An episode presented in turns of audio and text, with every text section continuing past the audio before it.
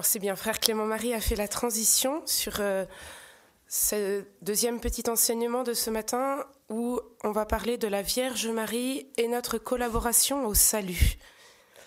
Alors c'est vrai que pour nous c'est toujours une joie de parler de la Vierge Marie parce que nous sommes consacrés entièrement à Notre-Dame des Neiges.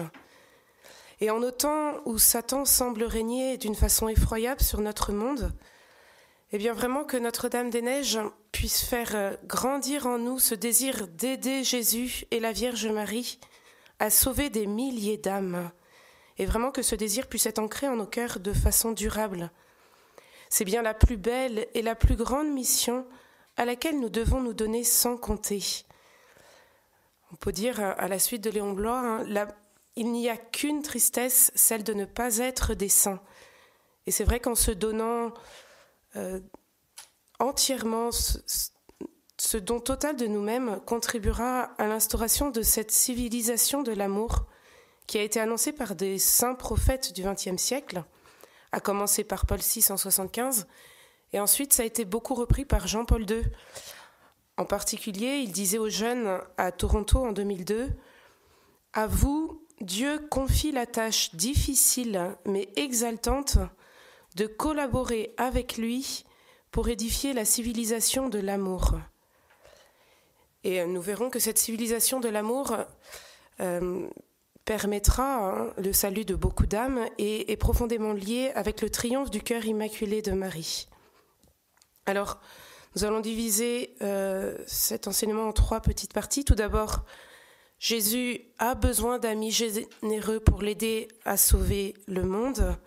Ensuite, nous verrons que la Vierge Marie est bien la plus grande collaboratrice euh, de Jésus. Et puis nous terminerons euh, en voyant comment nous, nous pouvons collaborer au salut du monde. Mais donc tout d'abord, Jésus a besoin d'amis généreux pour l'aider à sauver le monde. Nous en avons déjà parlé depuis deux jours. Et euh, on va reprendre un peu de façon rapide dans l'histoire du salut voir combien cette réalité est très présente. Soulignons tout d'abord ce que Saint Paul dit dans sa première lettre à Timothée. Il n'y a qu'un seul médiateur entre Dieu et les hommes, Jésus-Christ, qui s'est donné en rançon pour notre salut. Oui, Jésus est bien le seul Rédempteur. Et toutefois, il est tellement bon que dans son amour infini pour nous, il a voulu associer à son œuvre rédemptrice tous ceux qu'il a lui-même rachetés. Il, voilà, il veut avoir besoin de notre aide euh, pour collaborer avec lui au salut des âmes. Alors voyons-le un peu dans toute l'histoire du salut. Hier, Sir Gaëtan a évoqué Sodome et Gomorre, hein, qui est euh, dans le livre de la Genève au chapitre 18. Nous le voyons hein, par l'intercession d'Abraham. Ces villes auraient pu être sauvées s'il ne s'y trouvait que dix justes. Et puis ensuite, euh, du temps du prophète Jérémie, euh, nous allons voir que il aurait même suffi d'un seul juste pour sauver tout Jérusalem. Euh, je vous cite donc le livre de Jérémie au chapitre 5, ce que ce prophète disait au nom de Dieu. Parcourez les rues de Jérusalem. Regardez donc, Renseignez-vous, cherchez sur ces places si vous découvrez un homme, un qui pratique le droit, qui recherche la vérité, alors je pardonnerai à cette ville. Vous voyez, hein, le nombre a encore diminué par rapport à Sodome et Gomorre. Un seul aurait suffi. Et on voit là combien la miséricorde de Dieu est immense et surabondante. Et pourtant, là encore, il ne trouvera pas la réponse de bien qu'il cherche et Jérusalem tombera sous l'assaut de l'ennemi. Pensons maintenant euh, à Jésus sur son chemin de croix. C'est vrai que cette euh, quatrième station est très parlante lorsque Simon de Cyrène aide Jésus à porter sa croix. Euh, nous n'aurons jamais fini de méditer dans notre cœur à cœur avec Jésus cette, ce besoin que Jésus a qu'une personne humaine puisse l'aide pour porter sa croix. Tout seul, il ne peut pas y arriver. Et euh, notre participation est euh, pareille. Il nous la demande à chacun de nous personnellement. Citons aussi Mère Marie Augusta, euh, qui, inspirée par le cœur de Jésus, dit Il suffit d'un seul apôtre véritable pour sauver le monde entier du naufrage. Et donc, vous voyez, ce seul apôtre, chacun de nous, euh, il faut que nous euh, nous sentions concernés. Jésus pose à chacun de nous cette question. Veux-tu m'aider à sauver les âmes? Citons aussi Élisabeth Le Sœur qui disait Une âme qui s'élève élève le monde, une âme qui s'abaisse abaisse le monde. Et donc nous voyons euh, combien c'est important de collaborer à la mission de, Jésus Rédempteur. Il attend notre participation. Euh, et pensons hein, à Sainte Bernadette, à qui la Sainte Vierge a dit hein, Je ne te promets pas le bonheur en ce monde, mais dans l'autre. Et donc, euh, de penser souvent à ce bonheur éternel cela nous aide à être généreux et à nous donner sans compter pour notre salut et aussi particulièrement pour le salut de tous nos contemporains. Alors après cette euh, première partie, voyons comment la Vierge Marie est bien la plus grande collaboratrice de Jésus euh, dans cette œuvre de salut. Tout d'abord, si nous traversons l'Écriture, nous le voyons sans cesse de la Genèse jusqu'à l'Apocalypse.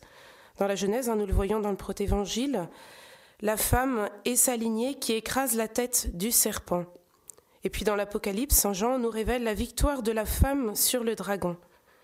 Donc nous voyons ici le rôle central de cette femme, qui est bien sûr la Vierge Marie, que l'on appelle la nouvelle Ève, c'est-à-dire la mère des vivants, qui collabore avec Jésus, le nouvel Adam, pour donner aux hommes non pas cette vie sur la terre, mais la vie éternelle. Et c'est bien elle que Dieu a choisie en premier pour collaborer en plénitude au salut des âmes. Alors au cours des siècles, l'Église a médité, a réfléchi sur cette coopération de la Vierge Marie à l'œuvre du salut, en approfondissant un peu cette association de la Vierge Marie au sacrifice rédempteur du Christ. Et Saint Augustin la nomme coopératrice de la rédemption. Le Concile Vatican II reprend cette doctrine et dans la Constitution sur l'Église, Lumen Gentium, tout le chapitre 8, le dernier chapitre, est comme le sommet, est consacré à la Vierge Marie. Et euh, il, euh, Lumen Gentium nous dit au numéro 53, Marie a coopéré et coopère à l'œuvre du salut. Et ce texte présente Marie comme généreusement associée un titre absolument unique à l'œuvre du Sauveur. Cette euh, coopération absolument sans pareille, euh, nous dit le Concile Vatican II, se fait par son obéissance, sa foi, son espérance et son ardente charité. Donc le Concile, hein, à la suite de tout ce que l'Église a pu euh, découvrir, nous montre que la Vierge Marie a répondu à cet appel que Jésus lance à toutes les personnes hein, de l'aider à sauver euh, les âmes. Elle a répondu avec une générosité sans égale. Et cette générosité euh, sublime l'a conduit à être la mère de tous les sauvés. Donc, vous voyez, quand on y réfléchit un petit peu, elle a coopéré au salut de chaque être humain d'où sa maternité universelle. Le Mengen nous dit au numéro 61 C'est pourquoi? Elle est devenue pour nous, dans l'ordre de la grâce, notre mère. Et donc, hein, vous voyez, elle a tellement aidé Jésus qu'elle a agi pour le salut de chacun. Elle voudrait tant participer au salut de tous ceux pour qui, Jésus, pour qui Jésus a versé son sang. Et elle connaît le prix de la rédemption elle désirerait tant le voir appliqué à toutes les âmes. Et donc là, on voit bien qu'elle y a collaboré, mais que la liberté de chacun euh, demeure entière. Et donc elle a ce désir, et de son côté, elle donne tout pour aider Jésus. Alors dans ce lien très fort de la Vierge Marie euh, pour notre salut, certains craignaient hein, que l'on veuille élever Marie au même niveau que le Christ. En réalité, l'enseignement de l'Église souligne clairement la différence entre la mère et le Fils dans l'œuvre du salut. En illustrant la subordination de la Vierge en tant que coopératrice à l'unique Rédempteur. Et pour cela, Jean-Paul II l'a très bien expliqué dans euh, son encyclique de 1987, Redemptoris Mater. Il nous dit L'unique médiation du Rédempteur n'exclut pas, mais au contraire suscite la coopération des créatures à la rédemption en dépendance de l'unique source. Et euh, Jean-Paul II poursuit en disant que cette médiation, eh bien, la Vierge Marie, elle l'a exercée d'une façon spéciale et exceptionnelle. Mais elle n'arrête pas à elle et à tous ceux qui euh, veulent s'approcher d'elle. Elle dit sans cesse tout ce qu'il vous dira, faites-le. Et donc euh, elle, renvoie à l'unique Rédempteur. Saint Bernard hein, nous, dit Marie ne crée pas la grâce, mais elle est le canal, l'aqueduc débordant qui la conduit. Pour devenir médiatrice de grâce, le cœur immaculé de Marie a été percé par la flèche de choix qu'est l'amour du Christ. Elle a transpercé de part en part pour ne laisser vide d'amour aucune parcelle de ce cœur virginal, et pour que la Vierge pût aimer de tout son cœur, de toute son âme, de toutes ses forces, et fût pleine de grâce. Et Saint Bernard termine en disant Peut-être aussi l'a-t-il transpercé pour parvenir jusqu'à nous. donc il, illustre très bien ce fait que la Vierge Marie est le canal par lequel nous arrive la grâce. Benoît XVI le dira euh, en 2008 à Lourdes, Tout est venu par Marie, même le Christ. Alors, euh, de cette médiation spéciale et exceptionnelle de la Vierge Marie, euh, cela nous conduit à notre troisième partie pour voir, nous, comment collaborer au salut du monde. Alors tout d'abord, je voudrais euh, dire ce que Sainte Faustine écrit dans son petit journal et qui est central pour cette collaboration que chacun de nous, nous pouvons apporter. Elle dit, Dieu ne fait jamais violence à notre libre volonté. Il dépend de nous d'accepter ou non la grâce divine, de collaborer à la grâce ou bien de la gaspiller. Et donc chacun de nous, nous avons notre liberté et donc notre responsabilité.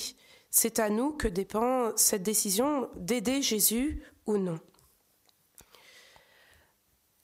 Euh, toujours dans Redemptoris Mater, Jean-Paul II hein, nous dit que pour comprendre le sens de notre mission dans son intégralité. Donc, euh, voyez, cette, euh, comment coopérer avec Jésus, c'est vers la Vierge Marie qu'il nous faut regarder. On le voit cela dès le début de l'Église au Cénacle. L'Église regarde Jésus à travers Marie. Et elle est vraiment notre référence, notre modèle. Jean-Paul II soulignait dans Redemptoris Mater que bien sûr, elle dépasse toutes les autres créatures par le don de grâce qu'elle a reçu, la plénitude de grâce de par son immaculée conception. Mais sa réponse à ce don a été sa foi, où elle s'en remet tout entière et librement à Dieu et se conforme aux voies incompréhensibles de Dieu. Et par là, elle nous montre que nous, pour coopérer avec Jésus, il nous faut la suivre sur ce chemin de foi. Il nous faut donc grandir dans la foi pour aider Jésus à sauver ce monde. Et Jean-Paul II nous dit que euh, à chaque fois que l'on rencontre Marie un peu plus, on fait grandir notre foi. Et donc vous voyez, pour, euh, dans cette troisième partie, comment collaborer au salut du monde, euh, voyons tout d'abord que nous pourrons le faire en étant avec la Vierge Marie au pied de la croix. C'est bien là où elle a été, euh, où Jésus nous l'a donnée comme mère, et euh, où donc elle a participé de façon euh, sublime hein, à la maternité de nos âmes, à, voilà, à nous aider, elle nous a enfantés pour le ciel, et c'est là où elle a participé à l'amour rédempteur du Christ de façon très très grande. Aussi, euh, pour nous, cela est un encouragement à venir au pied de la croix, là où la Vierge Marie est devenue notre mère, et à être un peu comme Saint Jean pour recueillir à côté d'elle et à sa suite les fruits de salut, non seulement pour nous-mêmes, et aussi pour de nombreuses âmes que Jésus nous confie. Et dans ce dessin divin, elle représente la Vierge Marie au pied de la croix, l'humanité rachetée qui, ayant besoin du salut, devient capable d'offrir une contribution au développement de l'œuvre salvifique. Alors pour cela, voyons plusieurs exemples de saints. Et euh, tout d'abord, Sainte Thérèse de l'Enfant Jésus, elle a compris, hein, et elle l'exprime dans son manuscrit, euh, que pour aider Jésus à sauver les âmes, il fallait donner le sang que Jésus a versé euh, sur la croix aux âmes et donner ces mêmes âmes à Jésus. Je vous cite un peu ce qu'elle écrit dans l'histoire d'une âme et qui a été l'élément déclencheur pour qu'elle comprenne en elle-même cette attente que Jésus avait pour qu'elle l'aide, elle l'aide à sauver les âmes elle nous dit euh, un dimanche, en regardant une photographie de notre Seigneur en croix, je fus frappée par le sang qui tombait d'une de ses mains divines, sans que personne ne s'empresse de le recueillir. Et je résolus de me tenir en esprit au pied de la croix pour le recevoir, comprenant qu'il me faudrait ensuite la répandre sur les âmes. Le cri de Jésus sur la croix retentissait aussi continuellement dans mon cœur. J'ai soif. Ces paroles allumaient en moi une ardeur inconnue et très vive. Je voulais donner à boire à mon bien-aimé, et je me sentais moi-même dévorée de la soif des âmes. Et elle dira euh, euh, plusieurs années ensuite, c'est là, devant les plaies de Jésus, en voyant couler son sang divin, que la soif des âmes est entrée dans mon cœur. Depuis cette grâce unique, mon désir de sauver les âmes a grandi chaque jour.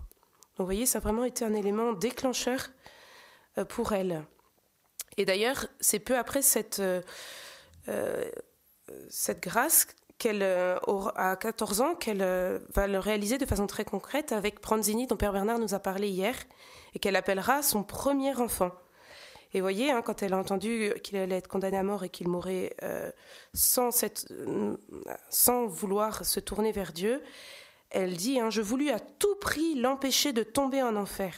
Je priais, donnais des offrandes de messe, offrais les mérites de Jésus pour lui. Et l'année suivante, elle deviendra carmélite, dit-elle, pour sauver les âmes et prier pour les prêtres. Et c'est vrai que depuis le début du christianisme, c'est bien ce qui anime le désir de tous ceux qui se consacrent entièrement à Dieu, ce désir d'aider Jésus à sauver les âmes. Après Sainte Thérèse, citons aussi Sainte Faustine. Euh, et plus euh, exactement, cet appel de Jésus à Sainte Faustine que je vous lis. Sache que la grâce du salut éternel pour certaines âmes dépend de ta prière. Ma fille, donne-moi les âmes par la prière et le sacrifice. Donc on voit bien que Jésus attend cette participation euh, de Sainte Faustine. Citons aussi la Vierge Marie à Fatima. Le 19 août 1917, elle dit cette parole, euh, c'est vrai que si elle reste dans nos cœurs, elle pourra beaucoup nous aider à comprendre cette collaboration au salut que la Vierge Marie euh, veut que nous fassions avec elle. Elle disait aux enfants, Priez, Priez beaucoup et faites des sacrifices pour les pécheurs, car beaucoup d'âmes vont en enfer parce qu'elles n'ont personne qui se sacrifie et prie pour elles. Alors avec ces exemples, nous le voyons, Jésus et la Vierge Marie nous disent en fait comment collaborer au salut du monde. On l'a vu aussi bien à Sainte Faustine euh, que aux enfants de Fatima, Jésus et la Vierge Marie nous disent que pour les aider à conduire les âmes euh, au ciel, il fallait que nous soyons généreux dans notre vie de prière et nos sacrifices. Vous voyez, Mère Marie-Augusta, vis-à-vis de la prière, elle euh, disait Jésus ne nous dira jamais assez. Et vis-à-vis des sacrifices, on peut se demander parfois, mais exactement que faire?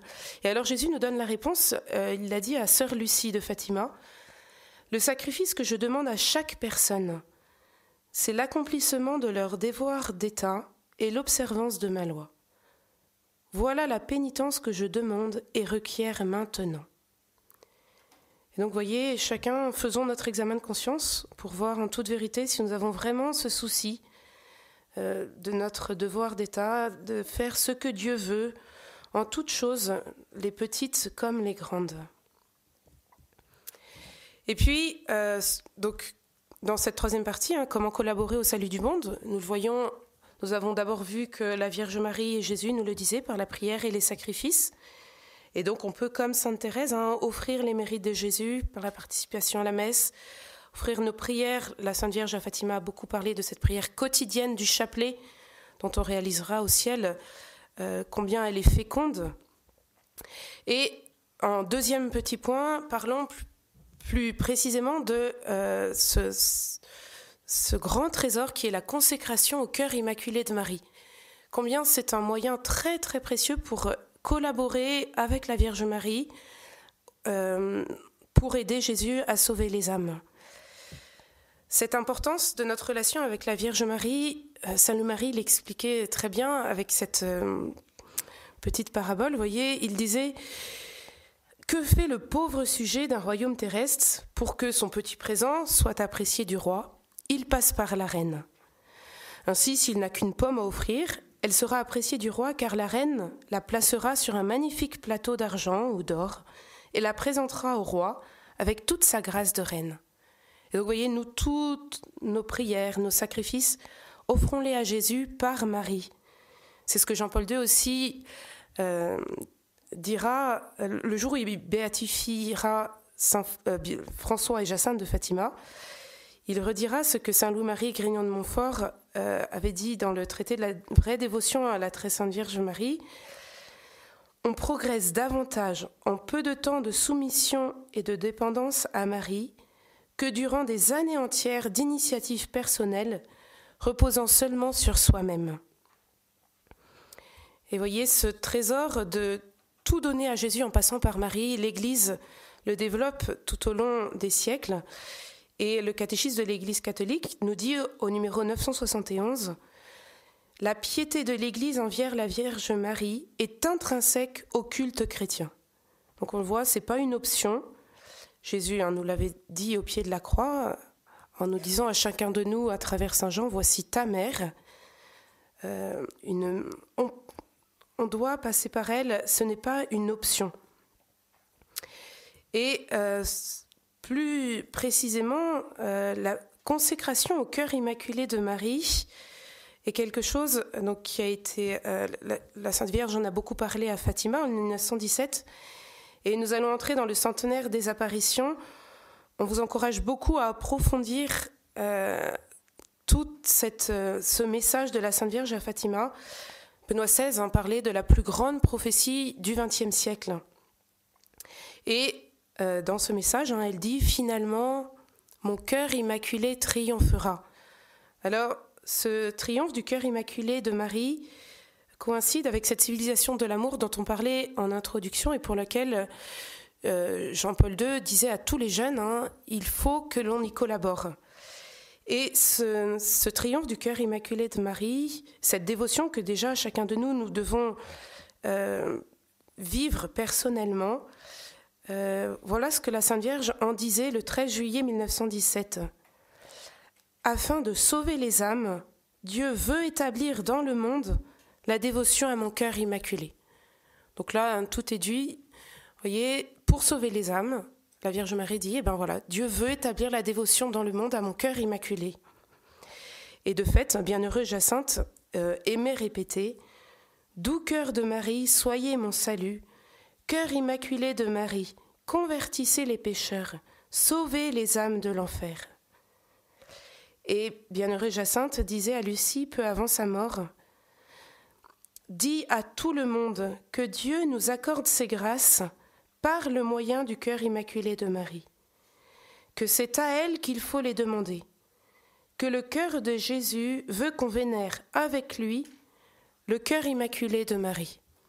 Et en ce sens, euh, il y a un beau signe d'espérance qu'on a eu la semaine dernière euh, le président euh, du Pérou s'est consacré lui-même, ainsi que toute sa famille et tout son pays, au cœur de Jésus et au cœur immaculé de Marie. C'est quand même un, beau signe d'espérance. Et voyez ben, que chacun de nous, cela, ces appels de la Sainte Vierge, euh, nous aident à renouveler chaque jour notre consécration au cœur immaculé de Marie.